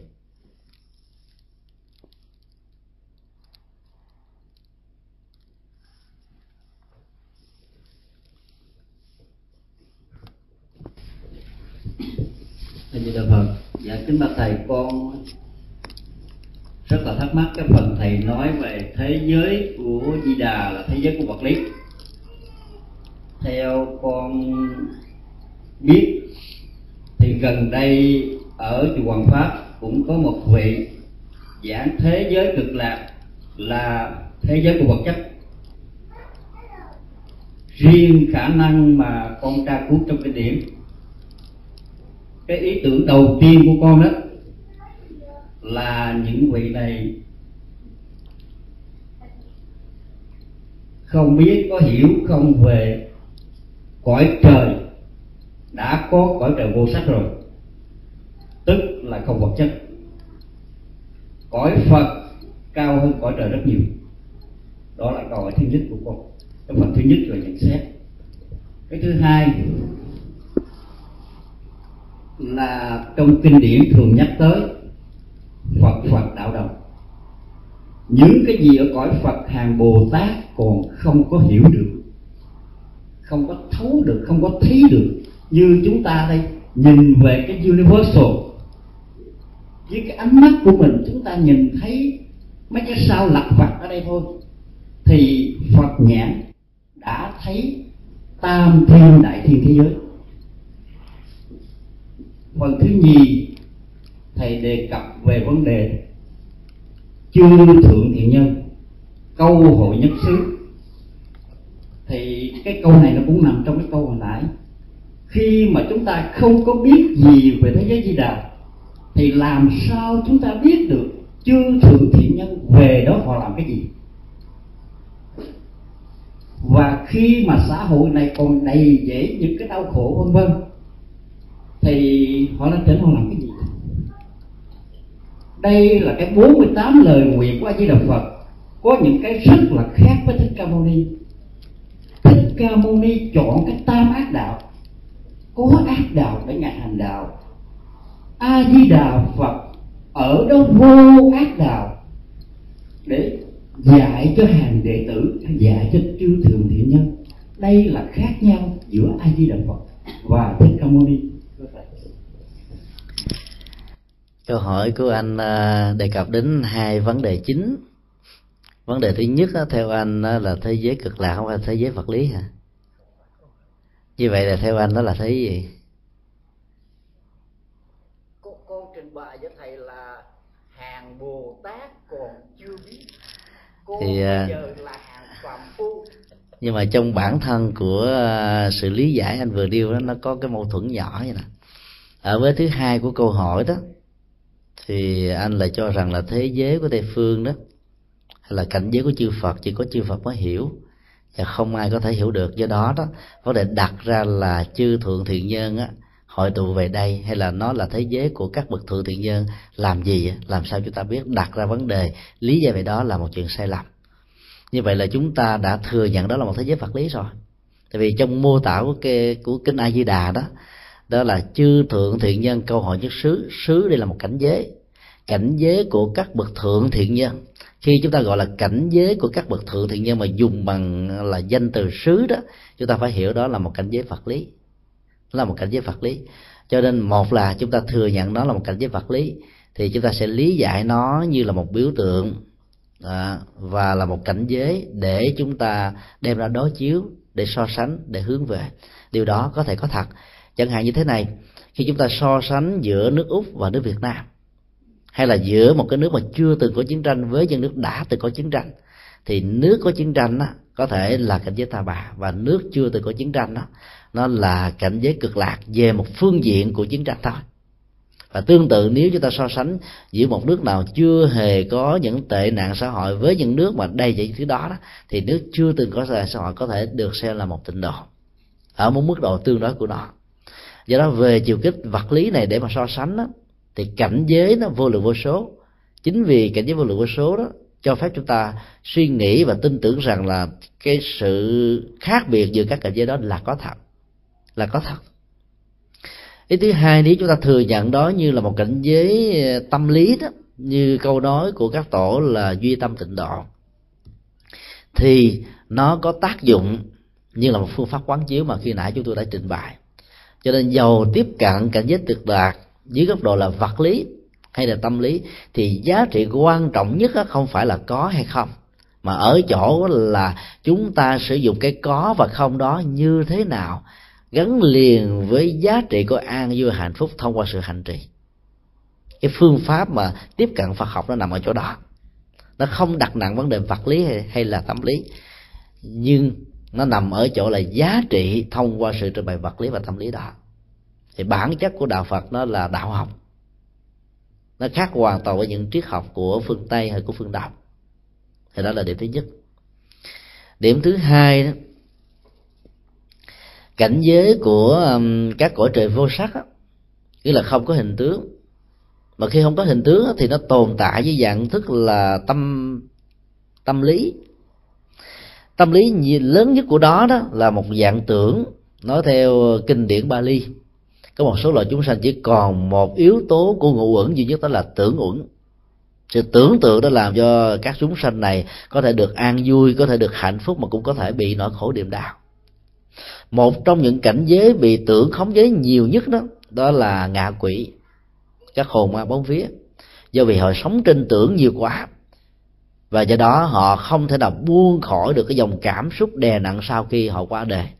Nhất là những người có những nỗi khổ niềm đau, của bị ức chế, của bị quan khiên của tự tử, của hoạnh tử, làm cho họ không thể nào buông bỏ được tình cảm vợ chồng tình yêu, gia tài, sự nghiệp, vân vân những gì mà họ có. Và chính vì thế đó, đức phật đã dùng thêm một tính từ ngạ là đối khác, để cho thấy được bản chất của những con người mà chỉ sống bằng tưởng uẩn không đó mỗi khi nhìn thấy con người ăn, con người uống, con người nói năng, con người xúc chạm, con người hiểu biết, con người tiếp xúc, họ thèm khát cái đó dữ lắm, nhưng mà không có phương tiện nào để thể hiện và thực tập được cái đó. Cho nên nỗi khổ, niềm đau được gia tăng gấp bội. Chúng ta cứ thử hình dung một người tù thì sẽ thấy. Người tù không có cơ hội để nhìn thấy ánh sáng, không có cơ hội đi ra ngoài không có hội làm lụng cho nên một ngày của họ nó dài đăng đẳng nó nặng nề vô cùng. Đó, đó chỉ là một cái cảnh giới mà trong đó họ còn có mắt để thấy tai để nghe. Ấy thế mà sự tưởng tượng đã tạo ra một cái gì đó rất là khác rồi. Do đó nhà phật đã nói đó tưởng là một trong những kẻ thù của hạnh phúc. Mặc dầu nó có thể giúp cho con người tạo ra sự sáng kiến phát minh bay bổng văn chương nghệ thuật thi phú nhưng phần lớn các nỗi khổ niềm đau con người nằm ở tưởng mà ra. Do đó cảnh giới của vô sắc không phải là cảnh giới an lạc. Do đó nếu chúng ta hiểu tây phương cực lạc là một thế giới của tâm thì chắc chắn rằng đó, giá trị hạnh phúc đó là một giá trị hạnh phúc rất là là là là không cần thiết. Bởi vì để có được trạng thái an lạc của tâm thì đâu cần phải sanh về tây phương ở đâu mình cũng có được trạng thái an lạc đó. Ở đây vấn đề đức phật muốn đưa ra sự đối đối chiếu và so sánh để chúng ta có sự phấn đấu vươn lên rằng những nỗ lực của chúng ta sẽ không bao giờ là uổng ích, không bao giờ là vô bổ. Tất cả những nhà giáo có thấy được chiều sâu năng lực của học sinh đó, sẽ phải nói rằng là trong tương lai nếu các em phấn đấu, các em sẽ trở thành cô giáo như chúng tôi hiện nay. Phải nói điều đó và trên thực tế họ sẽ có thể làm được việc này bao nhiêu thế hệ cô giáo đã trôi qua cũng đều do vì đó những người cô giáo đầu tiên thầy cô giáo đầu tiên nói lên rằng là sự nỗ lực học tập và nghiên cứu của học học sinh và sinh viên đó, sẽ làm cho họ trở thành những người đứng lớp trong tương lai. Như vậy là cái gì đã làm cho họ trở thành? Cái đối tượng đi trước làm cái cơ sở nền tảng để họ bắt chước họ nương tựa. Thì tương tự pháp môn tình độ cũng vậy vẽ ra một thế giới tây phương về vật lý hay tâm lý chuyện đó không quan trọng mà quan trọng nó là một đối tượng để quán chiếu, một đối tượng để tu, một đối tượng để hành trì. Để trên cơ sở đó đó, con người có được cái an lạc thực tại ngay đời sống hiện tại này. Cái này là triết lý của nhà phật. Cho nên nó phải mượn chuyện a để nói chuyện b. Nhưng á, chuyện a đó, cái giá trị hiện thực của nó có hay không không quan trọng. Mà quan trọng là nội dung chuyện b mà mình đạt được là cái gì. Do đó chúng tôi thường tiếp cận triết lý của nhà phật dưới góc độ là biểu tượng hơn là những giá trị mô tả thật. Tuy nhiên, về phương diện vật lý học chúng ta vẫn có thể đặt ra một niềm tin là trong thế giới vũ trụ vô cùng tận này, sẽ có một thế giới mà nơi đó đó, cái cấu trúc vật lý nó tương đối lý tưởng hơn. Dĩ nhiên là nó không lý tưởng theo cái thức chúng ta hiểu theo nghĩa đen chỉ trắng, rằng đó là thế giới của bảy báo và bạc gọc gà, lưu, ly, sa, ngô hộ phách, trân, trâu, mã, não. Đầy ở cấp mặt đất rồi ở dưới cát á, cát ở dưới dưới sông dưới biển dưới hồ cũng đều là vàng rồng đá quý. Thì chắc chắn là một cảnh giới đó không thể nào có sự sống bởi vì nó không có oxy. Những nơi có chứa quặng quý nhiều chừng nào thì khí oxy ở chỗ đó ít chừng đó. Các công dân các quặng mỏ là thường có tuổi thọ rất kém so với cân công dân ở trên mặt đất. Đây là một sự thật. Về phương diện gọi là địa chất học và vật lý học. Chúng ta vẫn hiểu điều đó vì chúng ta không bao giờ lý giải cái biểu đạt về cảnh giới bảy báo ở cực lạc đó là mô tả thực mà nó là mô tả để tượng trưng cho bảy thánh tài, tức là bảy tài sản thánh, bắt đầu từ niềm tin và kết thúc bằng trí tuệ.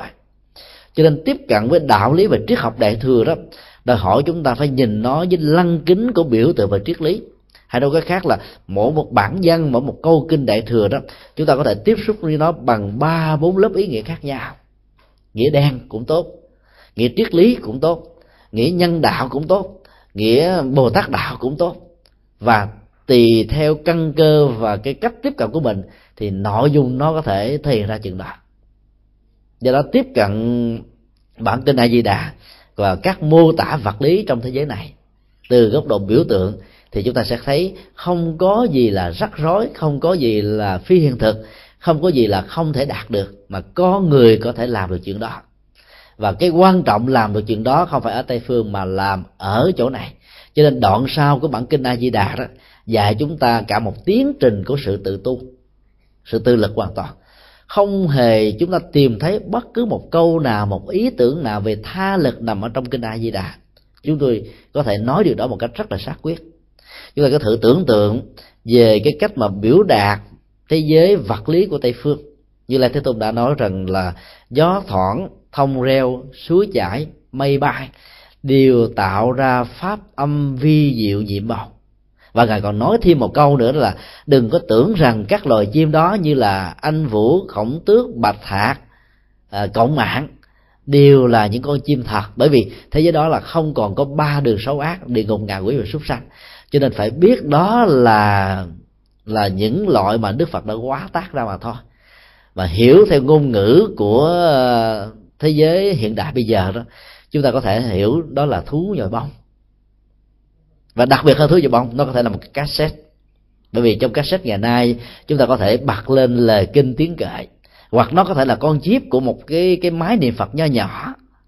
Hoặc nó có thể là một cái mạng internet gắn âm thanh sóng âm về phật pháp và tăng, lưu suốt hàng ngày và bắt tặng cho nên, với một cảnh giới như vậy thì ở thế giới tây ba ngày hôm nay không thể thiếu. Và hơn nữa, cảnh trạng gió thọ mây bay, suối chảy thông reo đó, được mô tả trong bản kinh a di đà đó, ở đâu cũng có, chùa quang minh cũng có, quý vị ra. Cứ cái cần lắng tâm một chút xíu thôi, vào một buổi giữa trưa gió thổi nhẹ nhẹ vào những cây thông, tạo ra những cái tiếng cọ kẹt. Đi đưa, nếu chúng ta có cái chất liệu quán tưởng và lỗ tai của bồ tát quan thế âm, thì chúng ta sẽ nghe từ những âm thanh thông reo gió thổi đó là tứ diệu đế, là bát chánh đạo, là thất bồ đề phần ở à, đâu chúng ta cũng có thể làm được việc đó, chứ không cần phải ở tây phương. Cho nên cái mô tả ở trong bản kinh a di đà cốt để chúng ta mới thấy được rằng cái thế giới mà được gọi là bảy báo quý hiếm, cùng cực, được gọi là cực lạc đó đó, ở ta bà này chúng ta vẫn có. Chúng ta vẫn tiếp xúc hàng ngày. Có điều chúng ta đánh mất chánh niệm cho nên điều đó nó đã vượt qua. Vấn đề chỗ là thắp sáng lại chánh niệm để chúng ta nhận thức được điều đó. Ta hiểu trên mô tả thực. Còn hiểu sâu hơn nữa thì chúng ta sẽ tiếp cận không phải là lớp vàng bên kế, mà là lớp kim cương bên trong đó là sự hành trì ở cõi ta bà này, để chúng ta có được những chất liệu được mô tả như ở thế giới tây phương. Cái đó, nó chỉ khác nhau ở sự thực tập, chứ nó không khác nhau về phương diện cảnh giới. Như vậy là nếu chúng ta tiếp cận nội dung kinh a di đà được đức phật mô tả như những điều mà chúng tôi ờ, vừa đề nghị đó, thì chúng ta sẽ tin chắc rằng là cái cảnh giới tây phương đó giàu là vật lý hay tâm lý không quan trọng mà quan trọng là chúng ta đạt được cái gì từ sự quán tưởng và thực tập ở cõi ta bà này dựa trên mô hình lý tưởng vừa nêu. Cho nên khi nãy khi um, cư sĩ lý thực nghiệp đề cập đến học thuyết về duy tâm tịnh độ đó cư sĩ đã muốn chúng ta có một sự so sánh làm thế nào để chứng minh được thế giới tây phương bên kia là có thật. Nếu thế giới tây phương bên kia có thật thì cái thế giới duy tâm tịnh độ này là cái gì? Và nếu cái duy tâm tịnh độ là không có thật thì thế giới tây phương tịnh độ bên kia là cái gì? Vấn đề ở chỗ là giữa hai cái này đó dưới cái nhìn của sự hành trì không hề có ngăn cách không hề có khác biệt. Vấn đề ở chỗ là mượn cái a để đạt được cái b mượn cái c để đạt được cái d và cái đạt được mới là nội dung mà chúng ta hướng về. Cho nên với cách thức đó, đó chúng tôi không ngại gì tiếp cận thế giới cực lạc như một thế giới phật lý và chắc chắn rằng là thế giới đó nếu mà nó là một thế giới tâm lý thì cần gì phải sanh về tây phương mà chỉ cần có được duy tâm tịnh độ sự trang nghiêm tĩnh tại của tâm ở hiện tại này là chúng ta đã có. Nhưng bản chất và hạnh phúc đó, đức phật nói đó, là khi chúng ta tách rời khỏi dòng cảm xúc. Cho đó là cái mà như là thế nôn nói ở trong kinh trường bộ nỗi khổ niềm đau của con người đó gắn liền với cảm xúc. Khi có cảm xúc khi còn cảm xúc là còn khổ đau do đó, những loại thuốc tê, thuốc kỳ mê đó, là để tạo ra những cái phản ứng tê liệt thần kinh cảm giác, để cho phản ứng cảm xúc không được xuất hiện cho nên nỗi đau được khống chế vượt qua. Còn các hành giả của ấn độ giáo ngày xưa đó biết vận dụng phương pháp thiền, diệt thọ tưởng định, tức là dùng một cái ức chế tâm lý để tạo ra sự vô thức ở cảm xúc, ở ý niệm quá ở nhận thức phân biệt để vượt qua nỗi khổ niềm đau còn trong khi đó đạo phật đi ngược lại bằng cách là dạy con người chánh niệm tỉnh thức để gây dựng cái an lạc hạnh phúc tỉnh tại lâu dài, chứ không phải bị ức niệm hay là cưỡng chế nó. Do đó, thái độ tâm lý đó là một cái cách thức để chúng ta mới thấy được rằng là thế giới cực lạc đó, nó không chỉ đơn thuần tồn tại ở dạng thức của tâm, hay là tâm lý, hay là cảm xúc. Và nếu như vậy thì nó cũng không hơn gì mấy so với thế giới là vô sắc, như cư sĩ vừa trình bày mà ở đây đó, nó vừa là vật lý mà vừa là tâm lý. Hai cái đó nó hòa quyện với nhau trong một cái cấu trúc để tạo ra sự an lạc tĩnh tại của tâm thì cái đó là cái mà chúng tôi nghĩ rằng là nó có thể mang lại những giá trị hành trì rất lớn ở chúng ta. Điểm kế tiếp nữa mặc dù chúng ta vẫn biết là như lai thế tôn nói là cái chất liệu tâm linh và nội dung chiều sâu tâm linh của như lai thế tôn đó các hàng bồ tát vẫn không có thể tiếp cận được huống hồ là kẻ phạm người tục của chúng ta. Nhưng nói điều đó nó không có nghĩa là ngài phủ định kiến thức đạt được cái trình độ tương tự. Ở đây ngài mới nói là cái khác biệt là ở trình độ và tâm linh tu chứng mà thôi. Tương tự, trước đây khoảng chừng một thế kỷ, hai thế kỷ, khi mà nền hình học không gian hay là hình học um, đa chiều chưa có mặt, thì tất cả các học sinh chỉ biết có hình học mặt phẳng thôi. Bây giờ nhờ sự phát minh và của sự đóng góp của các nhà khoa học chúng ta biết nó có hình học nhiều chiều, vân vân, khác nhau. Và chúng ta chỉ cần nghe người đó tường thuật qua trong vòng 5 phút. Và nếu là người thông minh, chúng ta có thể nắm bắt được cái cấu trúc của lệ hình học không gian này là cái gì. Mà không cần chúng ta phải có mặt trong hình học không gian đó. Tương tự, chúng ta đang có mặt ở ngôi chùa quang minh. Nhìn vào sự biểu đạt mô tả của các cái đài truyền hình ghi hình trực tiếp về cái cái quỹ đạo không gian bay của ờ, hành tinh này, của hành tinh kia. Chúng ta có thể biết được những cái ngoài ngoài cái tầm nhìn của chúng ta. Chúng ta vẫn biết được. Do đó là không cần phải là những người đang có mặt ở cảnh giới đó mới có thể có được kiến thức của cái cảnh giới đó. Để có được kiến thức của cảnh giới đó, chúng ta vẫn có thể có thông qua kiến thức thông thường. Nhưng đạt được đó, nó đòi hỏi cái quá trình của sự tu tập cho nên chúng ta phải hiểu cái câu Phật nói là cảnh giới của chư Phật đó, ở đây là chiều sâu tâm linh. Chỉ có phật mới hiểu được phật mà thôi. Nhưng điều đó ngài không bao giờ phủ định là người phàm vẫn có thể có được kiến thức tương tự. Nhưng sự chứng đắc là một cái gì đó vẫn còn rất là xa vời. Cho nên phật giáo mới phân biệt giữa kiến thức và tuệ giác là hai cái khác nhau. Chư phật có tuệ giác chúng sanh có kiến thức.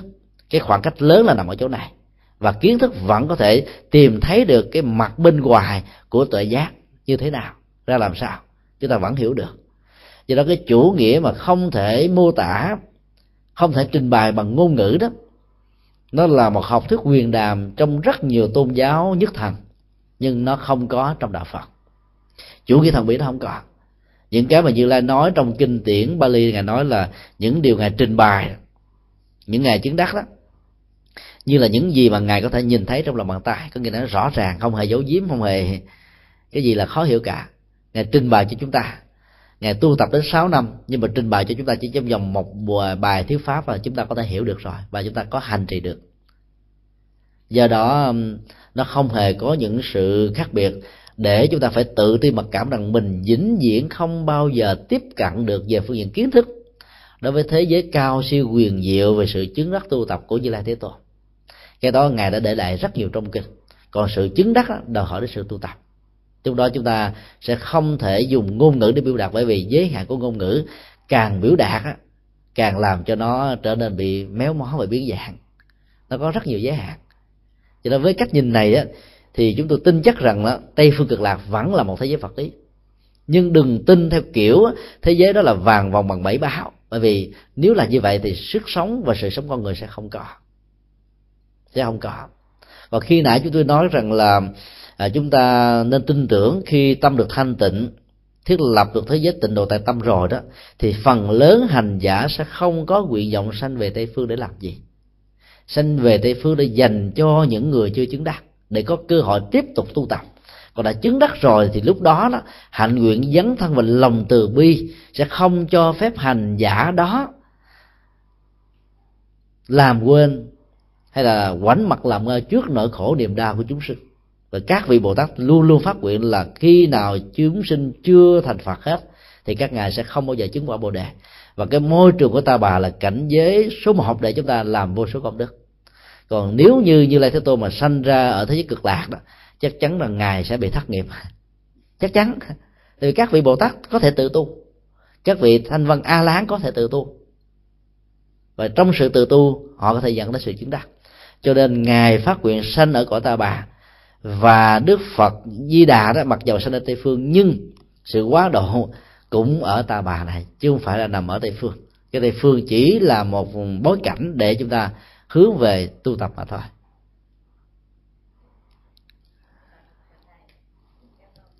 Dạ dạ. Mời cô.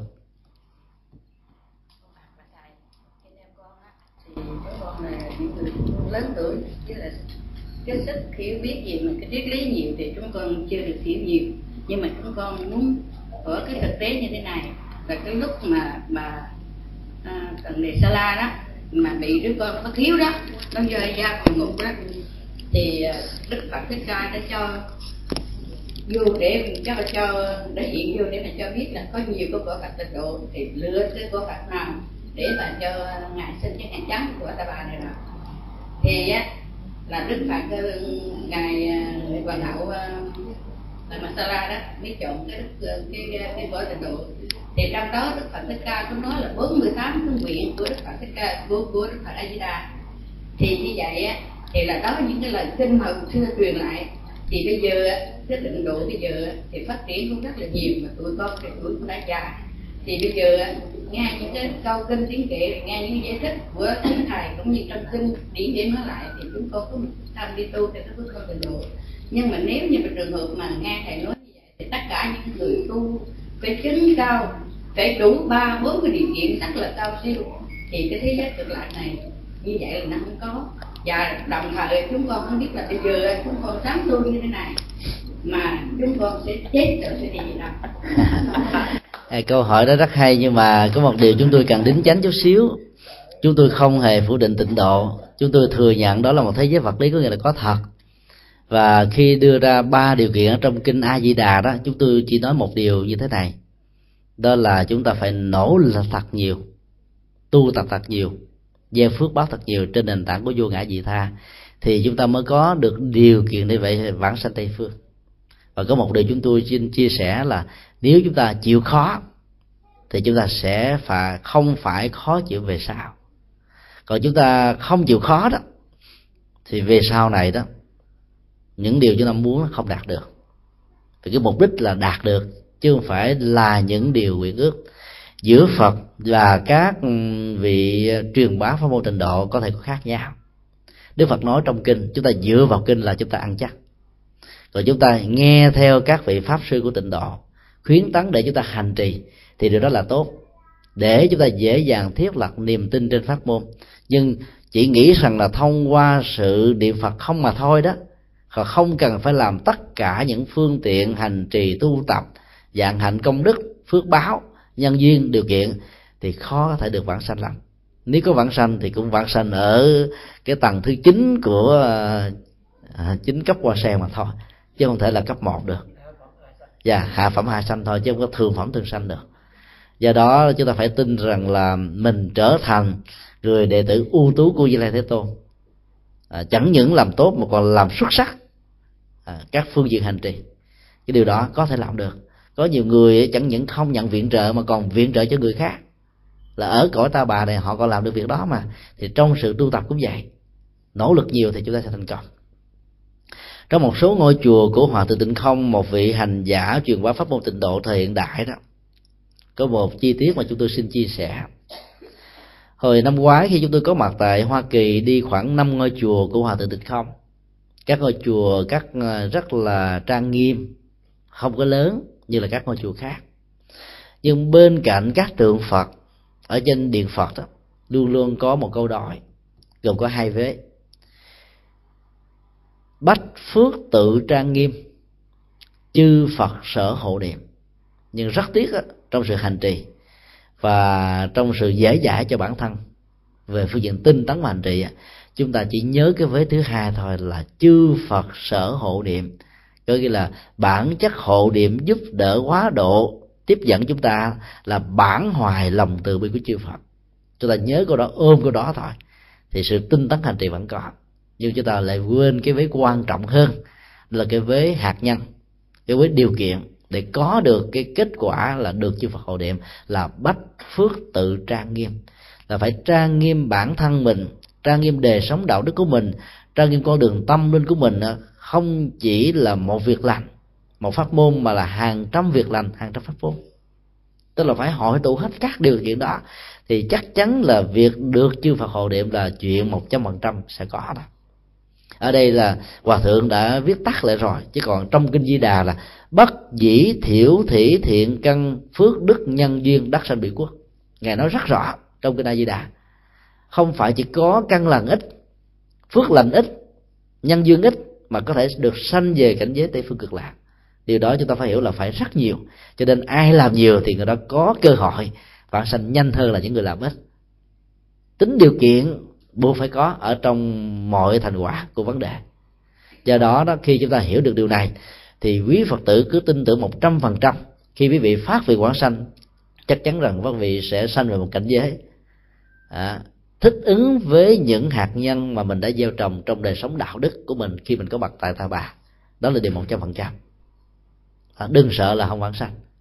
Còn vãng sanh về tây phương hay là đông phương của đức phật dược sư hay là thế giới của đức đại nhật như lai, hay là chúng ta đi theo chân của đức như lai thế tôn, thì đó là còn cái nguyện vọng và nhất và quan trọng nhất là trong cái thời điểm chúng ta chuẩn bị nhắm mắt lìa đời nó sẽ có những sự khác nhau về cái quyền ước đó nó sẽ dẫn chúng ta đi đi theo cách thức mà chúng ta phải ứng với nghiệp bảo mà mình đã gieo trồng do đó đừng thất vọng, đừng chán nản, chắc chắn là chúng ta sẽ đạt được những thành quả chúng ta muốn. Bây giờ chắc cũng hơi à, tối rồi hả?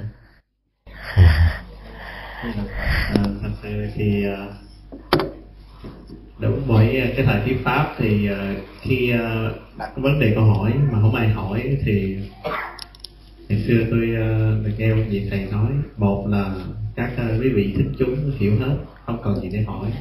Hai là không hiểu gì hết không biết gì để hỏi nhưng mà ở đây rõ ràng là cái mức độ của những câu hỏi và tôi thấy rằng đó là sự, sự à, tiếp xúc rất là à, sâu sắc giữa giữa sinh chúng và và à, à, giảng sư. À, cho nên là cái buổi thuyết pháp này hẳn là một cái cái buổi thuyết pháp uh, khởi đầu như những buổi thuyết pháp khác như là một cái cái đề tài đã được đặt ra là phát nguyện và phát nguyện cũng là cái khởi đầu của cái cuộc hành trình. Thì um, à nói đúng hơn thì à, tính là 9 giờ là ngưng rồi đó. Nhưng mà bây giờ đây là vui 10 giờ rưỡi. Thì thôi à, quý vị nào có một cái câu hỏi cuối cùng thì à, quý vị đặt một câu hỏi cuối cùng thôi. À, chúng ta sẽ tạm ngưng ở đây. À, bởi vì cái đường à, tu còn dài. Nhưng không phải là quyết định tối hay là thành phật tu mà kiểu kể nhưng mà rồi thì ờ, chúng ta còn cái đường tu còn phải ờ, học thêm và hành trì thêm và học thêm nữa. Thì vậy thì uh, quý vị nào có một uh, dành riêng cho những vị nào chưa hỏi uh, có thể có những cái câu hỏi uh, thêm uh, trong cái đề tài. Uh, và không thì chúng ta có thể chấm dứt ở đây để cho thầy nghỉ mấy giờ hôm qua thấy ở đây rồi sáng thấy ở chỗ khác rồi trưa nghe nói cũng ở chỗ khác nữa rồi quá thân khi mất ức thì chắc sợ. Sợ là chưa không nổi. À, vậy thì quý vị nào còn có hỏi nếu không có thì chúng ta dạ ở sao đó mà? Tôi nghe tiếng rù rì rù rì. Dạ thôi vậy thôi thầy dạ à, thôi thì à, à, à, nam mô bổn sư cao như phật. Thôi thì quyền nó thầy gọi à, thật là một cái uh, à, một cái đêm à, à, được à, gọi dùng một số những cái giáo lý rất là à, rất là sâu sắc. À, được à, một cái đêm à, như ngày hôm nay thưa quý vị hẳn là cái ờ, công đức ờ, của ờ, của thầy tọa thích nhật từ thầy tọa đã bỏ cái công khó để học hành cũng như là không phải như vậy không mà còn chiêm nghiệm sâu sắc về cái giáo lý để có những cái khả năng uh, xuất chúng để mà giải bày những cái uh, uh, vấn đề trong Phật pháp như vậy và cái điều này cũng là uh, khen thưởng khen tưởng tới tất cả quý vị chúng. Quý vị cũng đã có những cái, cái tâm tư nguyện vọng đối với Phật pháp. Cho nên quý vị à, mới à, theo dõi và hiểu được những cái điều mà của uh, thượng tọa giảng sư đã trình bày. Thì cái sự uh, uh, năng sở mà được uh, uh, gọi là à, tiếp cận như vậy đó là một cái duyên rất là lớn. Và tôi mong rằng trong ờ, tương lai thì tỏ có đi đâu thì cũng nhớ về đến đạo tràng này. Uh, và tới để uh, kỳ tới chắc là sẽ sôi nổi hơn nữa. Sôi nổi hơn bởi vì uh, sự tiến uh, tiến triển trong những ngày hành trì à, có mức được à, à, uh, được thăng thăng gì nữa thăng thiên uh, được được uh, được uh, nâng cao thì uh, chắc là chắc là chúng ta sẽ um, có những cái câu uh, những cái cái nghi vấn càng sâu thì cái ngộ à, càng lớn. Thì như vậy thì à, việc học Phật nó mới là cái lý thú. Vậy thì à, đại diện cho tất cả quý à, tăng ni và phật tử của tràng tràng văn minh và cả quý phật tử hiện diện ở đây tối nay. À, chúng con xin à, à, thành thật tri ân à, cảm niệm công đức của thượng tọa. Đã nhín à, thầy dầu quý quý báo suốt suốt hai ngày qua để tới đây à, để trước là thăm viếng um, chùa à, để cho hạt phật tử vô duyên và cũng là à, lòng từ bi để ban bố những vật pháp nhũ thì chúng con xin à, thầy đầu lễ cúng dường và dân duyên với thầy cỏ tâm ai